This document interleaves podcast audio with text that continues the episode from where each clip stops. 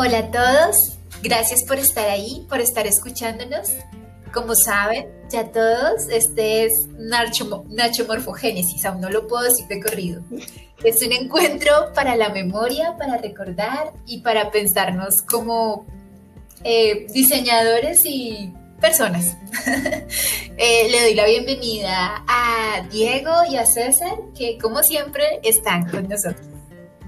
Muchas gracias Ingrid y bienvenidos a todos. Hola Diego. Eh, hola. ¿qué tal? ¿Cómo están todos? hola a todos los que nos escuchan. primero que todo, muchas gracias por escucharnos. Para nosotros es muy grato que, pues, que nos escuchen y pues quiero agradecer especialmente como a la gente que nos ha escrito en el Facebook y que me ha mandado mensajes a mí y supongo, no sé si a ustedes también, diciendo pues como diciéndonos cosas muy chéveres de este podcast. Eh, pues creo que esa cosa también nos hace, pues por lo menos a mí me hace sentir como muy, muy, muy feliz y además de eso como tener ganas de seguir haciéndolo. Sí, es muy grato. Hoy vamos, después de pensarlo mucho, estamos, queremos hablar sobre qué es nuestro encuentro con qué es diseño industrial. Esos primeros acercamientos. Vamos a ver cómo transcurren esas anécdotas esas, y esas historias. Eh, para todos es, es bien sabido, en algún momento lo hemos argumentado y es que eh, las personas, nuestros clientes, los empresarios, la empresa colombiana, eh, para los que nos escuchan desde otro país, no sabe bien qué es diseño industrial, pero la pregunta sería bien qué es diseño industrial y cómo llegamos a ese entendimiento. ¿Por qué es industrial el diseño? sí. Sí, eso es, es, es, una gran pregunta que no sé, yo no sé si, eh, no sé, hay una parte de mí que siente que sería bueno tenerlo claro, pero hay otra parte de mí que siente que sería muy peligroso tenerlo claro. Sí, es, es difícil eh, construir esos cimientos tan sólidos porque en determinado momento tendremos que derribarlos. Sí. Sí. Y creo que nosotros somos la prueba de eso, ¿no? Lo que ejercemos ahora, eh, la forma en cómo ejercemos el, diseño no está en los manuales. O puede que sí, en los que se están haciendo ahorita. ah, carachas. Pues bueno. Entonces, ay, no, no siendo más, vamos a empezar con nuestra historia. Listo.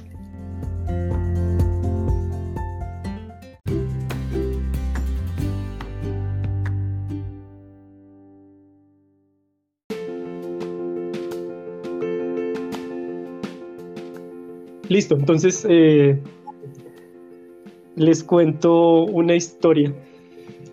Eh, a ver, eh, ¿cómo empiezo esto? Antes de yo, a ver, yo, claro, yo estudié diseño industrial en la Nacional, pero antes de estudiar en la universidad, yo estudié en otras dos universidades. y en la primera estudié publicidad. Y luego, por cosas de la vida, entré pues a esta eh, segunda universidad un poco forzado. Digamos que esa es una historia un poco truculenta de mi vida universitaria. En todo caso, pues básicamente mi, mi papá decía que yo tenía que estudiar algo. Y entonces básicamente me casi que me obligó a entrar a una universidad. Yo pues aún quería estudiar algo así como medio algo de publicidad, eh, y entonces pues me metió a esta universidad y cuando yo entré a buscar pues qué estudiar, en esta universidad no había diseño gráfico, era algo como que yo pensaba que podía estudiar y me iba muy bien, pero había una cosa que se llamaba diseño industrial. Yo en ese momento, en mis dulces, no sé, 17, 18, eh, pues pensé como, pues diseño industrial debe ser casi lo mismo que diseño gráfico, porque es diseño. Entonces, eh, pues básicamente me inscribí, además pues porque estaba ahí como medio obligado. Eh, y empecé a estudiar en esta universidad. Lo más chistoso, digo yo, es que en esta, pues yo pasé un semestre en esta universidad porque en el siguiente pues, semestre pasé a la nacional. Pero lo chistoso es que mientras yo estudié en esta universidad, en realidad ahora pienso que jamás me explicaron bien qué era diseño industrial. Porque me enseñaban cosas de tornillería, eh, como cosas así muy como, no sé, como que yo nunca pude como comprender exactamente qué era diseño industrial. Me estaban enseñando dibujo técnico, pero con unas cosas así muy técnicas, no sé, o sea, era como muy raro todo. Eh, digo que tal vez era yo porque pues otras personas que después me volví a reencontrar con ellas de la misma universidad sí sabían muy bien. En todo caso, pues por esas pues, cosas, esas vueltas que da la vida, después de estar como muy mal eh, en mi vida, de pronto pasé a la nacional y pasé como de lo más bajo a lo más alto. Y claro, cuando yo entré a la universidad nacional, pues tuve teoría 1, ¿no? Eh, con el profesor Carlos Cubillos. Eh, ¿que ¿Cómo es que le decimos? Em, el profesor Pensamiento Complejo. Así es, profesor Pensamiento Complejo. Eh, es que me cogí en frío, digo, porque él tiene mm, muchas formas de entenderse. sí, pero dejémoslo. Ok, ok. bueno, pues solo para, digo, bla. bueno, y claro, pues en teoría uno lo primero que hacen es que le explican a uno qué es diseño industrial. Y pues ahí también fue para mí una gran revelación sobre entender más o menos en dónde se inscribía el diseño industrial. Eh, pero bueno, ahí yo dije, ay, ya sé qué es diseño industrial. qué alegría. pasó tercero, cuarto, quinto. Y creo que fue en cuarto tal vez, donde todo empezó a desdibujarse de nuevo. Porque era como puede ser esto, puede ser esto, puede ser lo otro. Eh, pueden ser experiencias, pueden ser objetos inmateriales, bueno. Y así empezó como todo a abrirse como un gran panorama donde todo era como muy, muy, muy incierto. A tal punto que yo fui una de esas personas que cuando conoció el mundo de las selectivas, pues básicamente vi todas las que pude. Eh, pues entre esas vi materias de una electiva que se llamaba Creación Sonora. Que era muy acústica y esas cosas. Eh, y pues ahí también hacían diseño. pues ahí hablaban del objeto sonoro. Que además esta, esta, esta eh, profundización o cosas las daba un profesor que, que también daba clases en diseño industrial, que es de apellido Bejarano. Sí. Que se me olvidó el nombre, perdón, profesor. Mauricio. Mauricio. Mauricio Bejarano. Un profesor muy, muy, muy chévere. O sea, yo recuerdo que era una cosa así como escucharlo, era súper chévere. Lo único que me molesta de ese profesor es que un día me dijo Diego 2 y eso me pareció horrible. Sí, porque era la segunda versión de alguien, era horrible, pero bueno, volviendo al tema. Eh, ok. pues eh, básicamente lo que pasó es que a medida que pasaba el tiempo, pues yo no volvía a no entender qué era diseño industrial. Y bueno, yo ya creo que entendía más o menos en noveno, o en realidad más o menos como en octavo, que era cuando yo ya había un poco decidido cuál era mi futuro o qué era lo que quería hacer que yo quería ser gerente, pues trabajar en gestión de diseño, yo estaba tomando la profundización de gestión. Sí. Pero ahí mi vida tomó un giro de guion y apareció la animación. En realidad el cine y la televisión. Y ahí todo cambió. Pero digamos que pues la historia es un poco porque ahora, después de todo lo que me ha pasado en todo este tiempo, a veces aún a veces la gente me pregunta, y que es diseño industrial. Y yo me quedo así como, ¿será que yo explicaré lo básico o será peor? ¿O en realidad será que yo sí sé realmente qué es diseño industrial? ¿O tengo mi versión de lo que es diseño industrial? Y otra persona diría otra cosa distinta. Y ya. Creo que esa es la anécdota. Pues yo me acuerdo, me acordé de una anécdota, no, no es una anécdota, fue algo que marcó mi vida, fue algo más que una anécdota, porque mi confusión no fue entre diseño gráfico y diseño industrial, sino entre ingeniería industrial y diseño industrial. fue un poco más dramática, porque cuando nos presentamos a la universidad, en esa época no había, dice, no había ingeniería industrial en la Universidad Nacional. Entonces, en ese, en ese momento de pasar papeles a muchas universidades a ver dónde lo aceptaban a uno y echarse la bendición. Entonces, yo me presenté a la distrital, me presenté a la nacional porque tocaba universidad pública, sí o sí. Eh, y en la distrital había ingeniería industrial. Y como en la nacional no había, pero mi anhelo era estudiar en la nacional, entonces dije, bueno, ¿qué puede ser lo más parecido a ingeniería y me dejé quedar por el nombre. Entonces, en el listado aparecía diseño industrial. Y yo, pues, pues no debe ser muy diferente. ¿Qué, diferencia puede haber? No me percaté además que diseño industrial en la Universidad Nacional está adscrito a la Facultad de Artes. Pero bueno, entonces, ah, ah, previo a eso, yo había ido una vez a una de estas ferias que organizan las universidades para mostrar sus carreras y había, al colegio le habían invitado a la Javeriana. Y en la Javeriana eh, habían mostrado que era diseño industrial, pues más eh, con el estilo marketinero, pues como cómprame o ven a mí. Eh, y claro, la exposición de los de los de diseño industrial era superior, era, era con animaciones y todo el cuento. Renders. Renders y, había sillas, muchas, sillas, pero yo no hallé. La gente diseñaba sillas. La, gente diseñaba sillas y sillas. Y, es, yo creo que debe ser un choque muy, muy diferente entre una exposición así y la de una administración de empresas o la psicología, entonces el color claro. Eh, enganchaba mucho. Yo teníamos la oportunidad de ir a varias presentaciones y de la única que me acuerdo es de diseño industrial. Me marcó tanto que yo marqué esa X en el registro porque antes uno escogía de una vez la carrera a la que se iba a presentar. Y el examen era de, examen de ingeniería, en, nuestro caso. ¿Tengo entendido? Sí, en, esa época, hace mucho tiempo, años atrás, presentamos el mismo examen nosotros presentamos examen de ingeniería y eso me ayudó como a eh, fortalecer esa idea de que era algo parecido.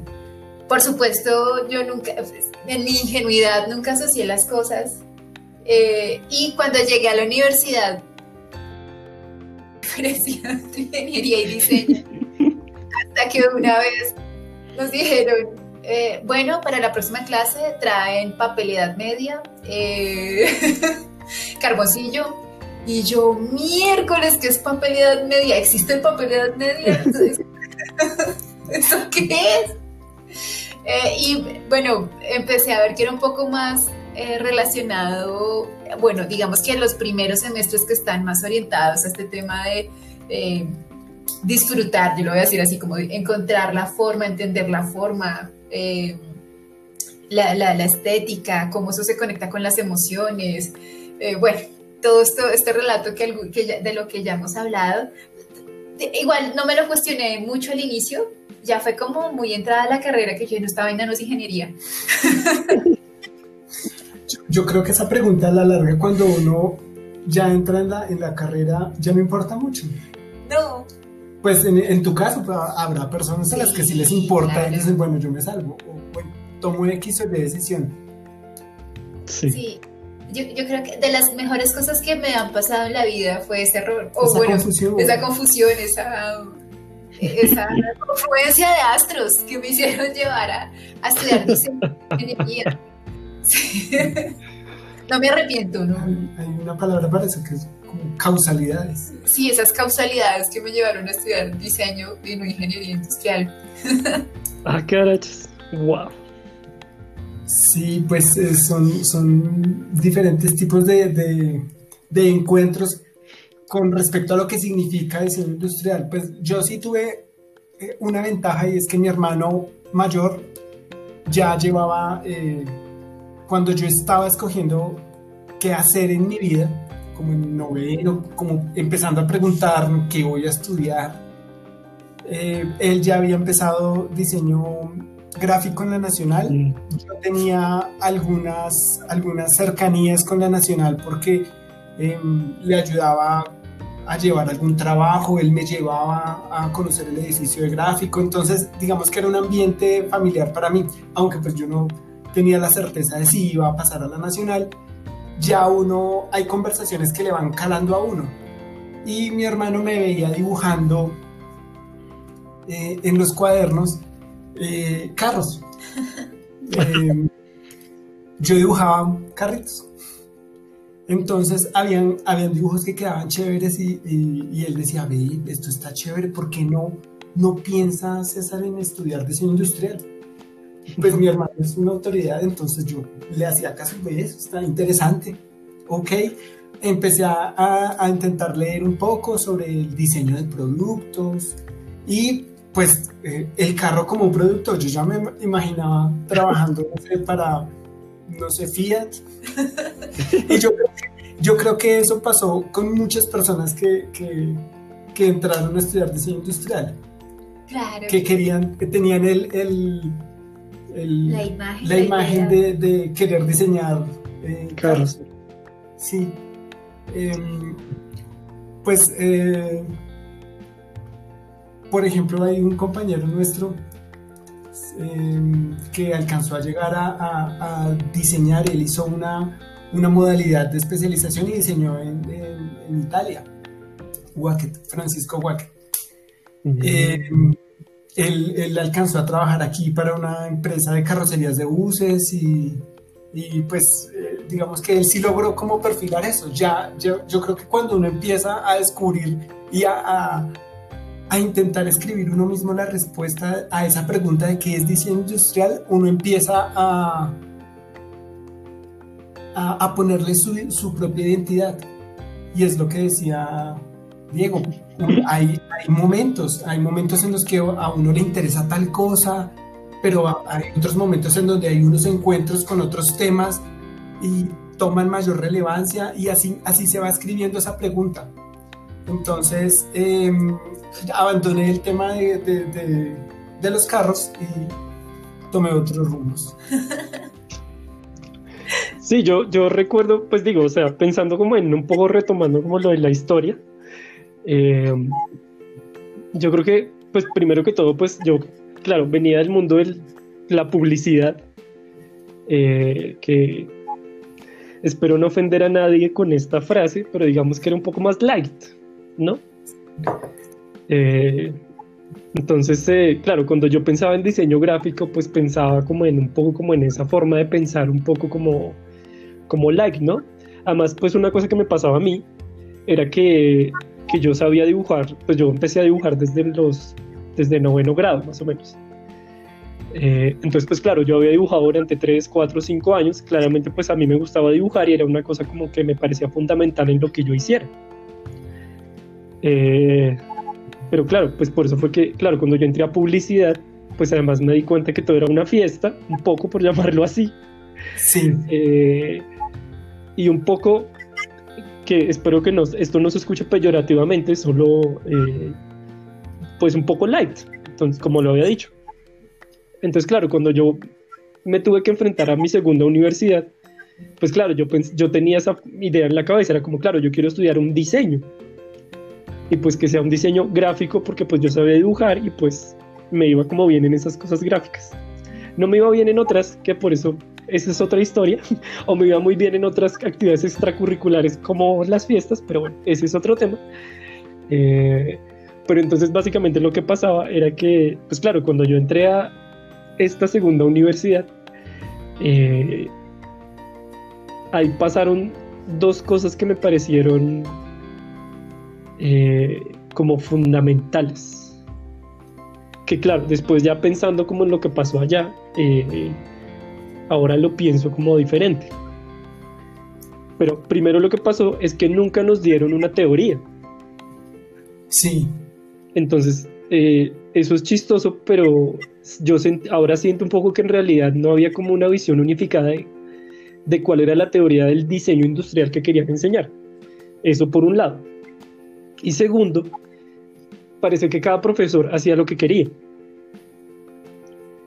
cosa que tuvo sus pros y sus contras, ¿no? Yo pues tuve clases con profesores eh, pues que enseñaban a dibujar tornillos, que para mí, claro, ahora viéndolo era muy raro que, que hubiera clases así como de dibujar tornillos, pero bueno. Pero había otros profesores que nos daban historia, como historia de la humanidad, por llamarlo así. Que claro, creo que esa, fue una de las mejores clases que yo tuve en esa universidad. Y creo que en realidad fue que porque el profesor tenía una necesidad y tenía que conseguir un trabajo, entonces se metió a trabajar ahí, pero él trabajaba en otras universidades. Que claro, cuando yo entré a la nacional, eh, sentí que había como cierta como densidad, como profundidad en la teoría. Que claro, primero me hizo sentir seguro y entender qué significaba, pero luego después me hizo darme cuenta de que en realidad había un montón de posibilidades hace poco yo vi un video como de, en YouTube sobre eh, las curvas de conocimiento. Entonces me pareció muy chévere porque el, el, man decía como, la gente cree que una curva de conocimiento es como una curva ascendente. Eh, pero él decía, así no es el conocimiento. El conocimiento es como, cuando, como que uno empieza a aprender y la curva sube un poquito y luego baja un montón y luego ahí sí empieza a subir. Entonces él decía, lo que pasa es que uno aprende un poquito y cuando ya tiene algo de conocimiento se da cuenta de todo el montón de cosas que no tiene ni idea, que no tiene idea. Entonces ahí claro, tiene que volver a bajar hasta el fondo y entender todas las cosas que en realidad creía que sabía pero no sabía y luego empezar a subir. Y creo que para mí eso fue súper esclarecedor. Eh, solo que ahora pienso que en el diseño uno se la pasa de arriba abajo porque además eh, un poco lo, eh, particular de esta carrera es que cada persona la vive de forma muy diferente. Que un poco creo que tiene que ver con que está basada un poco como en un, pues como que nosotros estábamos en la facultad de artes.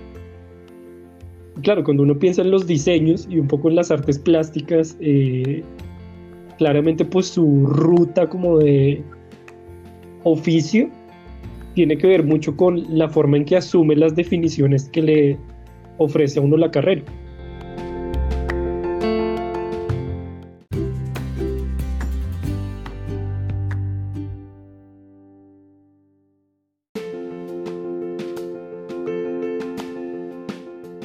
Es verdad, Diego, es muy interesante y, me hace pensar como en una metáfora de cuando uno va escalando, eh, ascendiendo hacia un objetivo a pie, caminando, y tiene que como llegar hasta ciertas partes, ver lo que se ha recorrido, asimilar ese recorrido para poder tomar fuerzas y continuar, continuar ese ascenso en el conocimiento. Y sí, básicamente ese es el ambiente, el ambiente del diseño, porque eh, hay una libertad mucho más grande sobre los momentos en los que uno hace ese ejercicio de, reaprender o de, afianzar ese conocimiento tomado. Y yo no sé si, si eh, por ejemplo, pues tomando como, como mm, punto de partida la historia que nos ofreces, será tan fácil para otros, para otros profesionales entender que uno hizo un semestre en una universidad y no encontró muy bien cuál es la definición de su y seguían en el limbo. Porque pues Diego lo cuenta y yo pues me siento identificado. Yo, yo eh, creo que a lo largo de la carrera pude haber construido múltiples definiciones de diseño industrial y lo que me preguntaban cuando yo estaba en tercero es muy distinto a lo que me preguntaban cuando yo estaba saliendo de la carrera. Pero, pero uno, tal vez uno piensa, se pone en los zapatos de un contador y dice, eh, no, yo estudié contaduría y durante un semestre no lo tenía claro. ¿Qué hago? ¿Yo para qué sirvo? No sé. Y, y sí, es, es muy, muy divertido pensarlo. Sí, es, algo que yo creo que todavía está en construcción y creo que todos los que ejercemos esta, este oficio o esta disciplina o esta profesión, como se quiera llamar, eh, nos lo preguntamos. Eh, y de hecho es algo que se, se, piensa, se piensa constantemente y está en creación. Yo tenía cuando estábamos empezando la carrera y durante la carrera, no sé por qué me preguntaba, ¿para qué servía un diseñador en un mundo posapocalíptico? Algo como, como si estuviera pensando en una pandemia. un presagio. o sea, un médico cura, o sea, uno dice, es, urgente, que es muy, mucho, es lo que está pasando ahorita, ¿no? O sea, necesitamos los médicos con urgencia, necesitamos, eh, ¿a quién más necesitamos? Más médicos, ojalá intensivistas, pero hay muchas profesiones que la tienen muy clara. O sea, lo que dices, un contador lleva cuentas y tiene que dar fe por eso. Da fe pública, ya. No, hay que. Un administrador de empresas, pues, bien. Es, eh, literal. Sí, se administra empresas. Eh, eh, un, pues los ingenieros con todas sus posibilidades. Y en ese trasegar, yo creo que seamos valiosos en este mundo es esa parte que nos conecta con, lo, con las emociones humanas. Eh, lo que nos hace aterrizar, volver tangibles las ideas, pero siempre partiendo de lo que está más allá de lo tangible, que son las emociones, los sentimientos, las sensaciones, las vivencias, y que ahorita incluso nos cuestionamos porque va más allá de lo humano. Tiene que ver también con nuestro contacto con la naturaleza, con las relaciones con los objetos con los que estamos alrededor, cómo ellos agencian sobre nosotros eh, y cómo eso también nos cuestiona constantemente. O sea, el diseño es algo que creo que cuestiona todo el tiempo y nos pone en constante contradicción. Porque llegar a armonizar cualquier cosa que diseñemos es muy complejo, ¿no? Entonces tenemos que poner el, eh, cuando, cuando hay un cliente de por medio o, el beneficiario de lo que hagamos de por medio, con los recursos que hay disponibles, con lo que yo siento y creo para abordar el trabajo, con los, los otros afectados por lo que yo haga, por la materialidad que está involucrada en ese hacer. Y todo tiene que entrar en una armonía para que funcione. Y todo está en contradicción constantemente. Y eso hace que de alguna manera empieza a hacer que en este mundo de complejidades, yo, esa es la explicación que me doy para darme contentillo, no sentirme tan mal. no mentiras, no me siento mal, me siento por lo contrario muy orgullosa. Uh, es cómo dar respuesta frente a una complejidad de una diversidad tan grande.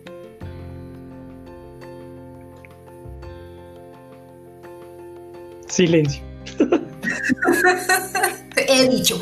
inserte aquí un silencio, ok. Eh, bueno, pues sí, no sé, yo, no sé, hay, hay veces que, digo, no sé, como que eh, siento que es chévere como teorizar un poco. Eh, pero digamos en mi caso muy personal, tengo que, les digo, yo lo, lo hago un poco, yo aún aún, me pregunto si yo en realidad sé qué es diseño industrial. Y, y, no solo me pregunto si lo sé, sino si lo sé explicar bien, que siento que esa es otra cuestión, porque a veces uno dice, ah, es que la gente no entiende qué es diseño industrial, pero a veces yo me pregunto si en realidad yo lo sé explicar. Y es como, ay, sí, es que ta, ta, ta, ta, ta, ay, no lo entendiste, ay, es que tú no lo entiendes, pero bueno. Pero pregunto como, pues en realidad tal vez es que yo no tengo, yo no tengo las herramientas aún para explicarlo. Además, pues porque, como yo decía un poco, eh, pues un poco también tiene que ver con la, como con la forma en que uno, eh, pues ha vivido el diseño industrial, ¿no? Porque, pues no sé, eh, yo, por ejemplo, pues trabajo en el mundo de la animación, lo cual no sé si eso se pueda llamar, o sea, no sé si se pueda llamar específicamente diseño industrial a lo que yo hago. Sí. Gracias. Pero bueno, digo, o sea, lo que quiero decir es como que, eh, que digamos que la cuestión eh, para mí tiene que ver mucho con, pues también con si uno es capaz, o sea, si uno en realidad no sabe exactamente lo que es y en realidad tampoco tiene herramientas para explicarlo, pues, ay Dios mío, pobrecita la gente. Pero supongo que es un caso muy especial mío pero pues digamos que también, no sé, supongo que eso tal vez tenga que ver con mi forma de ser, pero en cierta forma me gusta que sea un poco misterioso lo que yo hago. Eh, sí. Porque es como, ¿usted qué hace? Ah, pues esto y esto y, y, no entendí. Bueno, tranquilo, no importa. Es como, ay, Dios, en realidad no entendió y pues, no sé, chévere que no entendió, pero no sé. Sí. Pero pues también digamos que, no sé, como que lo que siento es como que... Eh, como que a mí me gusta, no sé, como que no sé si era el profesor William Vázquez, que aquí le apodamos Mamut, eh, decía que es más chévere vivir en la pregunta que en la respuesta. Eh, cosa que después yo eh, redescubrí viendo como videos de filosofía, como cosas de filosofía en YouTube. Pues porque bueno, hay un filósofo, un, man filósofo argentino que hace unos programas increíbles sobre filosofía para jóvenes. a mí me encantan, que se llama Mentira la Verdad y esas cosas. Me parece. sí, sí, Darío Stasreiberg. O como quiera que se pronuncie. O como quiera que se pronuncie, sí, exactamente. Eh, pero pues digamos que para mí era así como, o sea, después era como eso, como que chévere que esa pregunta no tiene una respuesta tan clara, porque para mí es como, pues como muy chévere todo el tiempo preguntarme como sin responderme. Eh, pues como, creo que para los que no, no escuchan, pues digo como que no, no me conocen o no han seguido todos los podcasts, o en realidad no sé si nunca he contado lo que yo hago específicamente, y creo que no lo hemos hecho nunca.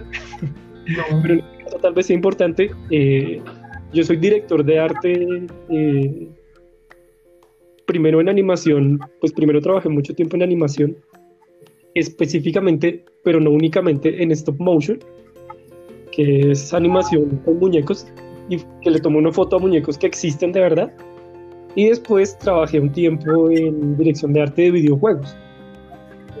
Eh, que pues bueno, eh, ahora después de todo este tiempo, pues eh, ahora me pregunto, no sé, como que yo sí siento que lo que yo hago es diseño industrial. ¿Por qué? Porque cuando yo diseño un objeto para una animación, pues es un objeto. O sea, existe, tal vez tiene un lenguaje formal que se va a ver en la pantalla. Y tal vez su reproducción técnica no sea formal, pero sí es visual.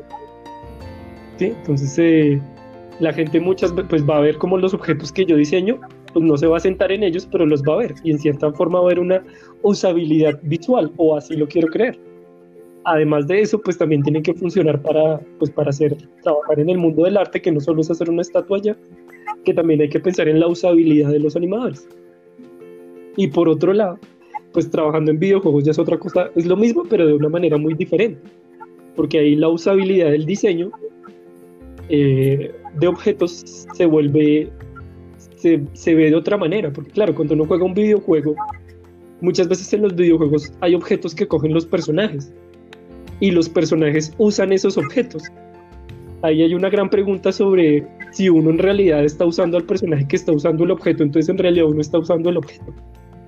Pero claro, eso ya es otra cuestión un poco más profunda sobre la usabilidad de los objetos virtuales, cosa que es una de las cosas que más me gusta pensar, pero bueno, volviendo al tema por todas las cosas que yo he hecho, pues también me pregunto si yo en realidad sé explicar, porque una cosa es que me pregunten qué hago y otra cosa es que me, me pregunten qué es diseño industrial. Claro, claro, si, si mezclan las dos, Dios mío, creo que nos confundo demasiado. eh, cosa pues creo que no están acostumbrados la gente que anda conmigo, como, uy, sí, es muy raro, pero bueno así ha sido desde hace mucho tiempo, entonces pues ya sabemos por qué. Eh, pero sí, digamos que la cuestión un poco es como eso, como que también me acuerdo que en los el capítulo, un capítulo pasado hablamos con Ricardo, huérfano, eh, que él también pues nos hablaba mucho de esas otras dimensiones del diseño industrial que él ha como experimentado, como un poco la museografía y también la asesoría de proyectos que pues es como decir, ahí sí hay diseño industrial o no. O hay límites o es más o menos como extraño, bueno, no sé. Ahí es como que digo, ay Dios mío, prefiero que siga siendo un misterio. Y ahí me pongo a ver anime y se me olvida. y todo queda bien. Y todo queda como que ya viene esto. Pues yo creo que si algo podríamos empezar a cuestionar es ¿qué diablos es industrial? ¿Industrial en dónde? ¿Industrial cómo? ¿Industrial en un país como el nuestro? Pero hay, bueno, pero hay, Eh, perdón, es que yo sí quiero decir, no sé si este programa lo vamos a usar para resolver esa incógnita, pero bueno, digo, No, no, solo, solo, digo, no es que no digo que pase, solo digo que si vamos a hacer eso, avísenme para prepararme. no, yo solamente lo pregunto para que lo dejo ahí, en el aire. Eh, mirando como eh, pudiendo ampliar las posibilidades de lo que es el diseño y de lo que somos nosotros y de lo que podemos ser y de lo que podemos aportar eh, en medio de todo lo que pasa y de los retos a los que nos enfrentamos. Eh, precisamente yo creo que una de las cosas bellas de, de- esto es, uno, eh, poder pensar en lo que no existe y poderlo volver tangible, o sea, con esa visión de futuro. Y lo que a la larga yo creo que las- la gente entiende es lo que ve, lo que toca. Entonces, la- las personas que tal vez no conocen un poco cómo es el proceso del diseño, se quedan con lo que les llega a sus manos. Entonces les llega el videojuego o les llega, eh, no sé, el protocolo para el montaje de la exposición o les llega y a veces, no sé si a ustedes les ha pasado, las personas sienten que eso es muy sencillo, que eso es fácil, o sea, que eso, porque ah, pues, eso cualquiera lo hace y explicarles qué es lo que hay detrás de eso y por qué llegar a esa respuesta y no a otra es súper complejo, es muy difícil. Estamos entrando en campos Sí, sí, sí. de definiciones fuertes, Caminos sinuosos. Pe- Pero, pero yo quería, yo quería remitirme a, a- en términos más sencillos, a la dificultad que representa eh, la literalidad de nuestro nombre, del nombre de nuestra profesión. Contador, pues contador. Público. Ingeniero químico, ya hay un campo definido y bien. Eh, médico, médico, abogado, abogado, y más en un país de médicos y abogados, ¿no? Fuera médicos y abogados. Sí, fuera de médicos. Con perdón de los abogados. Entonces, digamos, de abogados y leguleyos. Perdón. uf. Los, los, las opiniones expresadas en este programa solo son responsabilidad de su autor. Que las dice. Me sostengo. Un saludo para el bufete de abogados que pueda estar escuchando esto y Estamos buscando patrocinadores. El pariente abogado del diseño industrial que está escuchando esto y por si acaso pasa y lo escucha. Y, y también parte, pues hace poco estaba leyendo yo un texto de un, de un profesor de la Nacional que se llama Alberto Mayor y él habla eh, sobre, sobre cómo llega a nosotros el tema de la industria. Y, y es una, una circunstancia que ha permanecido generación tras generación y ya llevamos siglos. Y, y, básicamente él hace una referencia sobre cómo la industria está ligada al uso del metal. Entonces, pues eh, no, no, quiero entrar en, en, reflexiones tan profundas, pero, eh, por ejemplo, eh, para mi papá, que es una persona que se desenvuelve en, en, en temas de, de la industria, del comercio de bienes, es un comerciante, cuando yo le digo a mi papá algo relacionado con con temas de manufactura de metales, él, para él es mucho más fácil entenderme. Cuando le estoy hablando de otras, de otras naturalezas de, de productos, por ejemplo, si le hablo de, de, de, lo, de lo que hace Diego, ya la situación se va complejizando. Y la, las, ya empieza uno como a palidecer dando explicaciones. Y yo creo que, que nosotros debemos entender que, que la industria tiene múltiples interpretaciones, estamos en, en, el siglo XXI, entrando a la tercera década, y debemos entender que el metal no es el sinónimo de la industria, que es algo que está eh, acentuado desde hace siglos en nuestra cultura. Mm. Sí. Yo quería contar una anécdota chiquitica, es que me emociono. Perdón.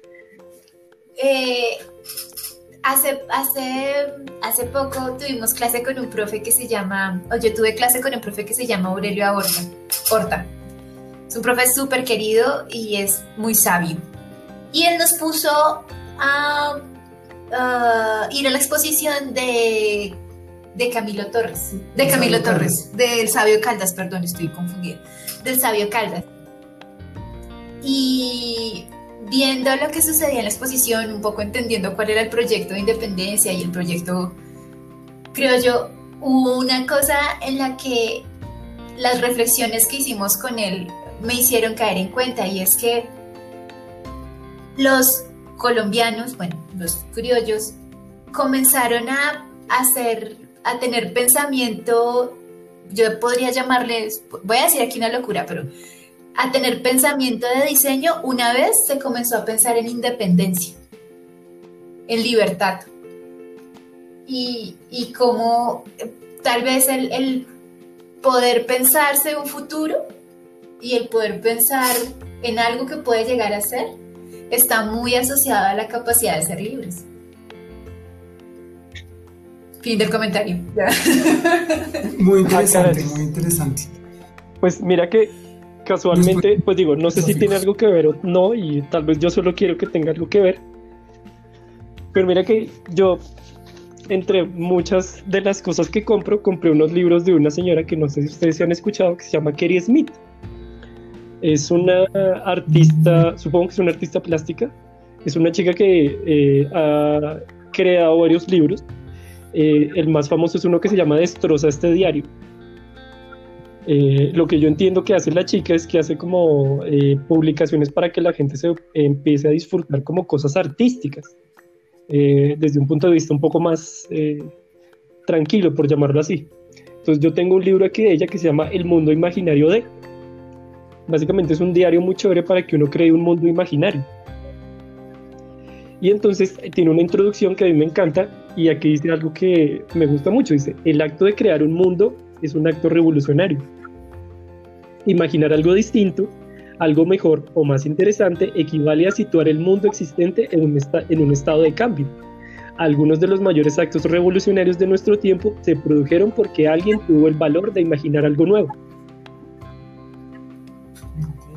Y creo que me parece que hubiéramos preparado este segmento porque me parece que la lectura va muy bien con lo que acabas de decir. Sí, precioso. Pero sí, eh, a mí me parece muy chévere como esa, ese libro porque porque es una de esas es, pues es una de esas cosas que parte como de lo bonito que es el arte cotidiano que yo personalmente y esto es una filosofía muy personal siento que gran parte del diseño tiene que ver con llevar el arte a lo cotidiano eh, el arte visto como un poco más o sea como la palabra arte como un poco más amplia por llamarlo así pero pues es como, sí, como, como hacer un pocillo con un poquito de arte, como hacer una silla con un poquito de arte. Que claro, es muy diferente una silla sin arte. Además recuerdo mucho esto que decía Ingrid y que ya pasó mucho el tema, pero yo ahora lo recuerdo, y es que ella se cuestionaba como, ¿qué podría ser un diseño qué podría ser un diseñador industrial en un momento apocalíptico? Yo ahora recuerdo un meme que vi en Facebook cuando empezó la pandemia, que era como un man hablando con otro y él le decía como eh, el arte no va a sacar adelante a este país. Y el otro le decía, pero va a sacar a las personas, adelante a las personas que son parte de este país. Cosa que pues he visto mucho como reforzada en muchos memes, como de mucha gente que pues soporta esta pandemia pues gracias al arte que tiene a la mano. Pues yo creo que también pues eso es parte del diseño cultural pero es mi opinión muy personal. Genial, genial. Son, son las, las posturas que es necesario dejar planteadas en estos momentos. Igual yo no sé qué es diseño industrial, entonces pues ahí, no sé. No, y es que, es que pues retomando eh, ese concepto de libertad que, que menciona Ingrid y, y, ese, esa, urgencia eh, de, de la estética y la creación que nos plantea Diego, esos son los elementos que se necesitan en este momento y cómo llevarlos a la realidad hace parte de la definición que cada uno le tiene que dar. Entonces, no pueden haber definiciones eh, estrictas. Y por eso decía yo al inicio que hay cimientos que se deben construir y en determinado momento se tienen que reconstruir, se tienen que volver a, pensarse. Y por eso si, es, si son muy rígidos, lo que van a generar son conflictos para, para, para mm, generar nuevas propuestas. Es un proceso de continuo aprendizaje y hay una cosa que decía el profe Pablo Abril, que creo que alguna vez también lo hemos mencionado, y es que el diseño cree que el mundo puede ser más bello. sí. Sí. Eh, o sea, como uno de los principios del diseño es eso. Y que duro no es algo manifiesto. O sea, esta, esta vaina cambia, esta vaina puede cambiar. Frescos que esto se mejora. Sí, yo también pienso un poco como, por ejemplo, una cosa que, pues hablando de eso y un poco no, eh, hoy estaba viendo como unas noticias sobre videojuegos y pues claro, decían que en la pandemia uno de los mercados que ha cogido más auge son los videojuegos. Eh, y pues claro, por un lado es como, pues, eh, no sé, para alguien que trabaja en videojuegos es como pues pues es una idea muy interesante, pues que la gente, pues claro, como no puede salir de sus casas, pues está buscando como otras formas de divertirse. Eh, gente que jugaba de vez en cuando ahora tiene más tiempo o lo tiene más a la mano. Pero también siento que un poco pensando en la usabilidad de un videojuego, eh, pues claramente está, eh, no sé, como que la gente está entrando en contacto con otro tipo de realidades que no son su realidad cotidiana, por llamarlo así. Eh, yo supongo que como yo soy un usuario de videojuegos, a mí me gustan mucho y entonces pues también pues estoy un poco acostumbrado, pero pues sí también hablaban mucho como de, como de un montón de gente que no se había acercado al mundo de los videojuegos y ahora lo está haciendo. Y yo pensaba como que eso es una, pues en cierta manera es una cosa muy chévere porque es como acercarse a un montón de posibilidades que la gente no había hecho antes por una u otra razón claro, ahí ese es un tema complejo porque pues ahí también tiene que ver lo del encierro y la adicción, pero bueno. Pero un poco volviendo. La ludopatía.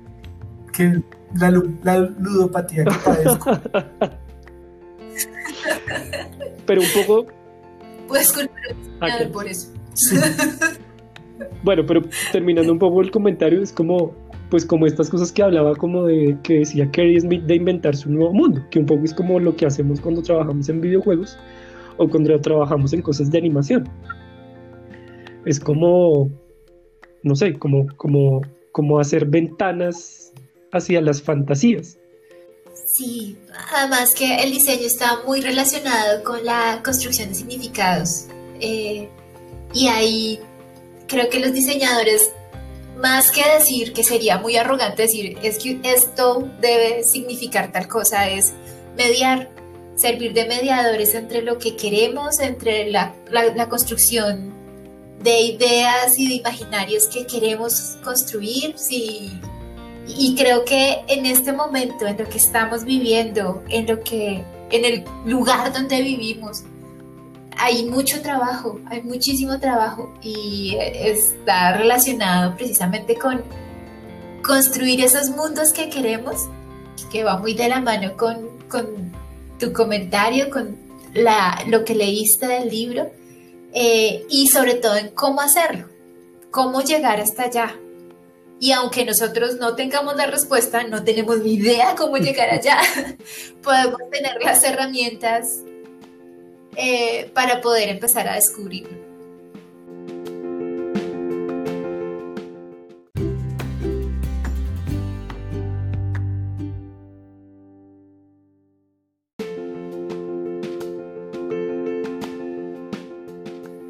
Me gusta mucho ese concepto de libertad que expones, Ingrid. Y tengo una pregunta y es, ¿en qué momento nosotros, buscando descubrir eso, e, esa definición, nos empezamos a sentir realmente libres?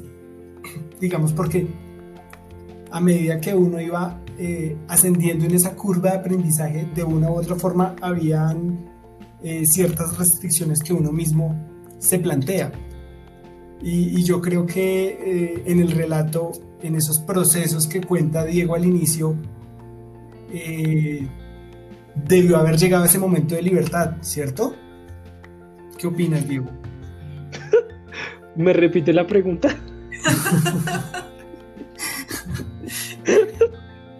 Eh, Diego nos contaba em, al inicio que habían ciertos procesos que surtieron efecto para llegar a esa definición de diseño industrial, ese, encuentro que uno mismo tiene y, cómo uno empieza a proyectarse.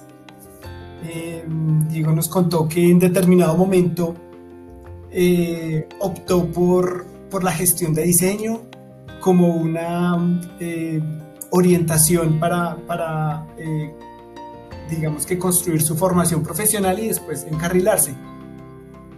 Pero yo creo que atendiendo el concepto que nos brinda Ingrid, eh, hablamos de la libertad y yo creo que en determinado momento uno se encuentra con, con una libertad para eh, definir ese camino con más, eh, con más em, confianza. ¿Tú consideras lo mismo? ¿Crees que en ese proceso la libertad eh, llegó un momento en el que uno en realidad se sintió libre y empezó a construir eso? Uf, pues yo, a ver, primero tengo que decir que yo tuve un giro de, de guion en mi vida. Sí. Entonces cuando yo pensaba que iba, iba, para un lugar, apareció algo y me llevó para otro lado. Exacto. Eh, entonces, no sé, como que así, como que yo haya pensado que yo, o sea, creo que una de las cosas que siento que tenía la posibilidad o que también sentí que el diseño me daba, pues que en realidad yo me encontré con una cosa donde podía usar mis conocimientos de diseño, aunque no se llamara diseño industrial propiamente. Sí. Creo que un poco tiene que ver con eso como de poder adaptarse, eh, porque pues yo, o sea, si a mí me preguntan, yo hago diseño industrial todos los días. Tal vez no sea el diseño industrial, pero yo uso todos los conocimientos de diseño industrial en todos mis trabajos. Entonces ahí, eh, no sé, o sea, es, es, un poco complejo como esto de la libertad, que no, no, no, sé si lo entiendo bien. Sí. Pero para mí digamos que tiene que ver un poco con, o como lo, lo creo que lo veo, eh, es también como, como confiar un poco como en la carrera que es chistoso, porque es como, no sé, haciendo un símil muy bobo, es como, eh, eh, no sé, como, como tener algo y dominarlo demasiado, dejarlo que fluya. Pero a veces las cosas que fluyen tienen su propia sabiduría. Y pues yo personalmente siento que eso fue lo que me pasó a mí. yo hubiera podido decirle como a este amigo mío que vino a ofrecerme una dirección de arte, decirle, uy, no, yo no quiero hacer eso, no, no, no, no, no, yo tengo mi visión muy definida, yo voy a hacer esto, esto, esto, esto, esto, esto es lo que voy a hacer, y punto. Mm. Pero no, y pues en realidad, eh, espere, ya voy, ya voy, voy, Ok. solo para terminar, también lo que pasaba es que yo le decía sí a muchas cosas. Y eso también era una cosa como que me gustaba mucho. O sea, yo había visto muchas selectivas, me metía a muchas cosas. O sea, para mí la universidad fue un mundo súper exploratorio sobre conocimiento. Entonces, pues también eso me hizo decirle sí a esa experiencia que luego fue como tan fundamental en el futuro. Fin. No, no, no, fin, no, porque eh, tenía una observación que eh, me va a ayudar a aclarar esto. Eh, Diego, Diego ha hablado de una frase muy interesante que es el giro de guion. Pero esos giros de guion difícilmente para que lleguen, lleguen, lleguen a ser eh, efectivos giros de guion, uno tiene que asumirlos con libertad. Es decir, uno tiene que permitirse ese giro. Y, a Diego, Diego, em, Diego lo plantea así. Una persona le ofrece algo y él dice, e, está esa libertad de decir, venga, yo voy a tomar este camino que es em, distinto, ninguno de mis compañeros ni mis profesores han optado por esto y yo voy a aceptar este, esta vía y marco un derrotero. Hay cierta libertad y, y, ese, es, ese, es, como el símil que yo hago con respecto a lo que nos ofrece Ingrid y es, es como la libertad hace parte de eh, esa construcción que nosotros optamos de lo que significa diseño industrial. Pues sí, y lo que pasa es que yo no, hice, yo no lo hice adrede, porque también, no sé, yo no sabía qué iba a pasar. O sea, yo tenía un plan y de pronto pues apareció otra cosa y me fue llevando por otro camino. Pues porque sí, yo en mi mente iba a hacer otra cosa. Pero pues no sé, o sea, yo también eh, un poco confié o me dejé llevar como por las cosas que me parecían interesantes. Eh, digo, yo no tenía eso en mente, pero creo que sí o sea, creo que sí me pasó un poco y creo que en realidad, pues aunque yo soy solo un ejemplo, pues en realidad eso nos pasa a todos. Eh, un poco el diseño nos propone un montón de caminos y, y pues uno acepta cuál toma, ¿sí? Porque, eh, pues eh, sí, también siento que pues lo que ustedes hacen también pues es un poco como, no sé, como lo que contaba Ingrid en otro capítulo de acunar, o también lo que contaba usted de acunar que es ese suceso que fue ese giro de guion. Que yo no sé, o sea, ahora me pregunto ahorita mientras estamos hablando de esto, ¿qué pensaban ustedes que iban a hacer antes de acunar? Mm, sí, y de eso debe haber otro, otro capítulo. sí, porque también, pues claro, uno tiene un montón de ideas antes de que pasen ciertas cosas. Digo, yo, yo cuando entré a la carrera pensé que iba a diseñar juguetes Después cuarto, pensé que iba a enseñar cosas futuristas. Y después de que empecé gestión, pensé que iba a ser gerente o algo así de gestión de diseño. Y ve, ninguna fue. O haces las tres. Haces juguetes virtuales, futuristas y, tienes que, y gestionas para que. Tal vez sí, y jamás lo había visto así. Sí, sí, sí. es que hay una circunstancia que pasó cuando estábamos en, a mitad de carrera y vimos una, una materia eh, con un profesor muy singular y em, él no era diseñador y nos planteó un ejercicio rarísimo y, con Ingrid decidimos tomar la batuta y planteamos eh, un, un, un escenario, una exposición. Le dimos un nombre y había en la asignatura, habían más personas y recuerdo yo que era una mayoría grande eh, y ellos contaban con un dedito acusador señalando sobre lo que era y lo que no era diseño industrial. Y, y, si uno se pone a ver, pues digamos que en ese momento, en esa, en, en esa asignatura, ese dedito acusador fue muy hostil. Pero muchas veces nosotros teníamos también puesto ese dedito acusador de lo que era y lo que no era diseño industrial. Y yo digo que hay una libertad en el momento en el que uno dice, venga, no, ah, eh, eh, esto que me sirvió en determinado momento ya no va a ser.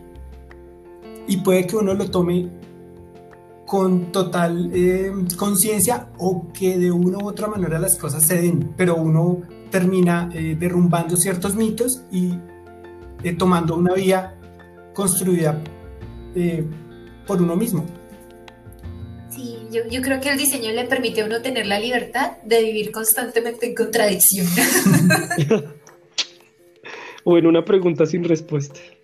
Bueno, eso, eso. Y sentirse cómodo ahí. Exacto. a algunos no les pasa, a algunos les cuesta mucho. No, y es como, bueno, viviré así.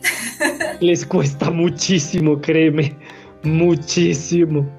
Pues yo creo que más que respuestas, quedan muchas preguntas. Eh, y preguntas que tenemos que seguir dialogando. Tal vez nunca encontremos una respuesta o una única respuesta, pero sí podemos encontrar indicios que nos pueden ayudar a imaginar esos mundos posibles. Wow. Genial. Pues yo creo, ok. ¿Sigue usted o quiere que hable yo? Eh, dale, dale, digo. No, pues yo creo que pues desde mi experiencia muy personal, eh, creo que es muy válido como que uno se, se permita vivir en esa pregunta con múltiples respuestas. Y porque pues creo que muchas veces yo me sentía mal porque no sabía explicarlo y en realidad no sabía específicamente, así claramente, que era diseño industrial. Creo que ahora después de esta charla y, de muchas cosas que me han pasado, siento que es muy válido vivir en esta pregunta que tiene muchas respuestas. Entonces si le preguntan a una persona o a otra, pues claramente dirá versiones distintas y y está bien, porque también es lo que decía César, es, vivir en esa pregunta con esa libertad de, de, poder decir, esta respuesta ya no me funciona, voy a coger otra y avanzar un poco más. Genial. Yo, yo siento que esta reflexión está llegando a un momento muy interesante. Yo voy a copiar el, el enlace y cuando tenga que responderlo a, a un familiar, a un amigo, eh, le daré este vínculo y por favor tomes esta hora larguita. a este podcast.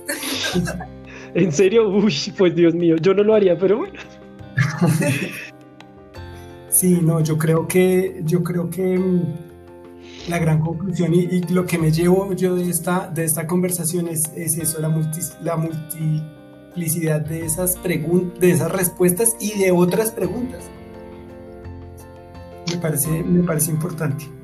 Sí, yo, yo también quisiera, eh, de paso, eh, pensando en todos los que nos rodean y en todos los que nos quieren, que nos han visto vivir con esta incertidumbre durante toda nuestra vida profesional y durante mientras que hicimos las carreras que nos permiten vivir con esta incertidumbre y ellos se permiten también vivir con esa incertidumbre. Yo creo que mis papás aún no saben muy bien qué es diseño industrial, pero se sienten tranquilos el que yo esté tranquila viviéndolo.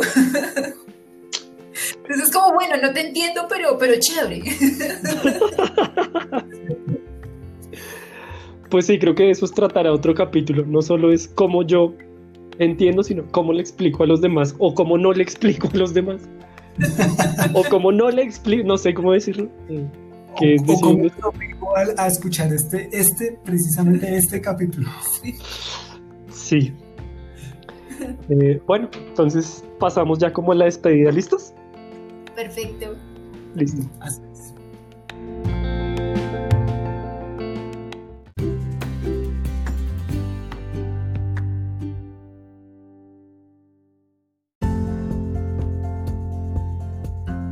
Bueno, Así va la conversación. Todavía queda mucho por hablar en próximos capítulos acompañados de ustedes que siempre están ahí escuchándonos y que espero que se rían con nosotros y como nosotros de todas las cosas que decimos y las impertinencias que también eh, mencionamos. Recuerden seguirnos en nuestras redes. Eh, Nacho Morfogénesis en Facebook, Nacho Morfogénesis en, Instagram, y al correo nachomorfogenesis.gmail.com Cualquier cosa, cualquier comentario que nos quieran decir, estamos eh, muy ansiosos de escucharlos y con mucho cariño, cosas buenas, cosas malas, todo es bienvenido. Eh, y esperamos que nos vuelvan a escuchar. Sí, yo creo como un planteamiento final quisiera saber si eh, Don Darío en la papelería sabía que era diseño industrial. Si alguien lo sabe, por favor, compártanlo en las redes. Ay, pues bueno, sí, igual recordarles también pues que si pueden, pues chévere que opinen, que, que nos escriban en la página de, de Facebook. Eh, también pues si eh, tienen alguna idea de un tema que quieran que tratemos eh, o si quieren estar aquí con nosotros eh, charlando de algún tema en específico, pues chévere que nos cuenten.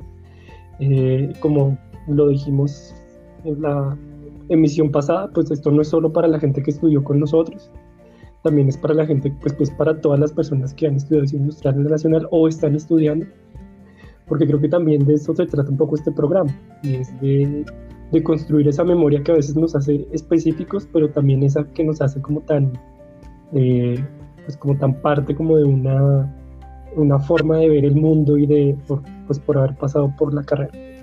Eh, igual, pues muchas gracias por escucharnos. Eh, y pues adiós.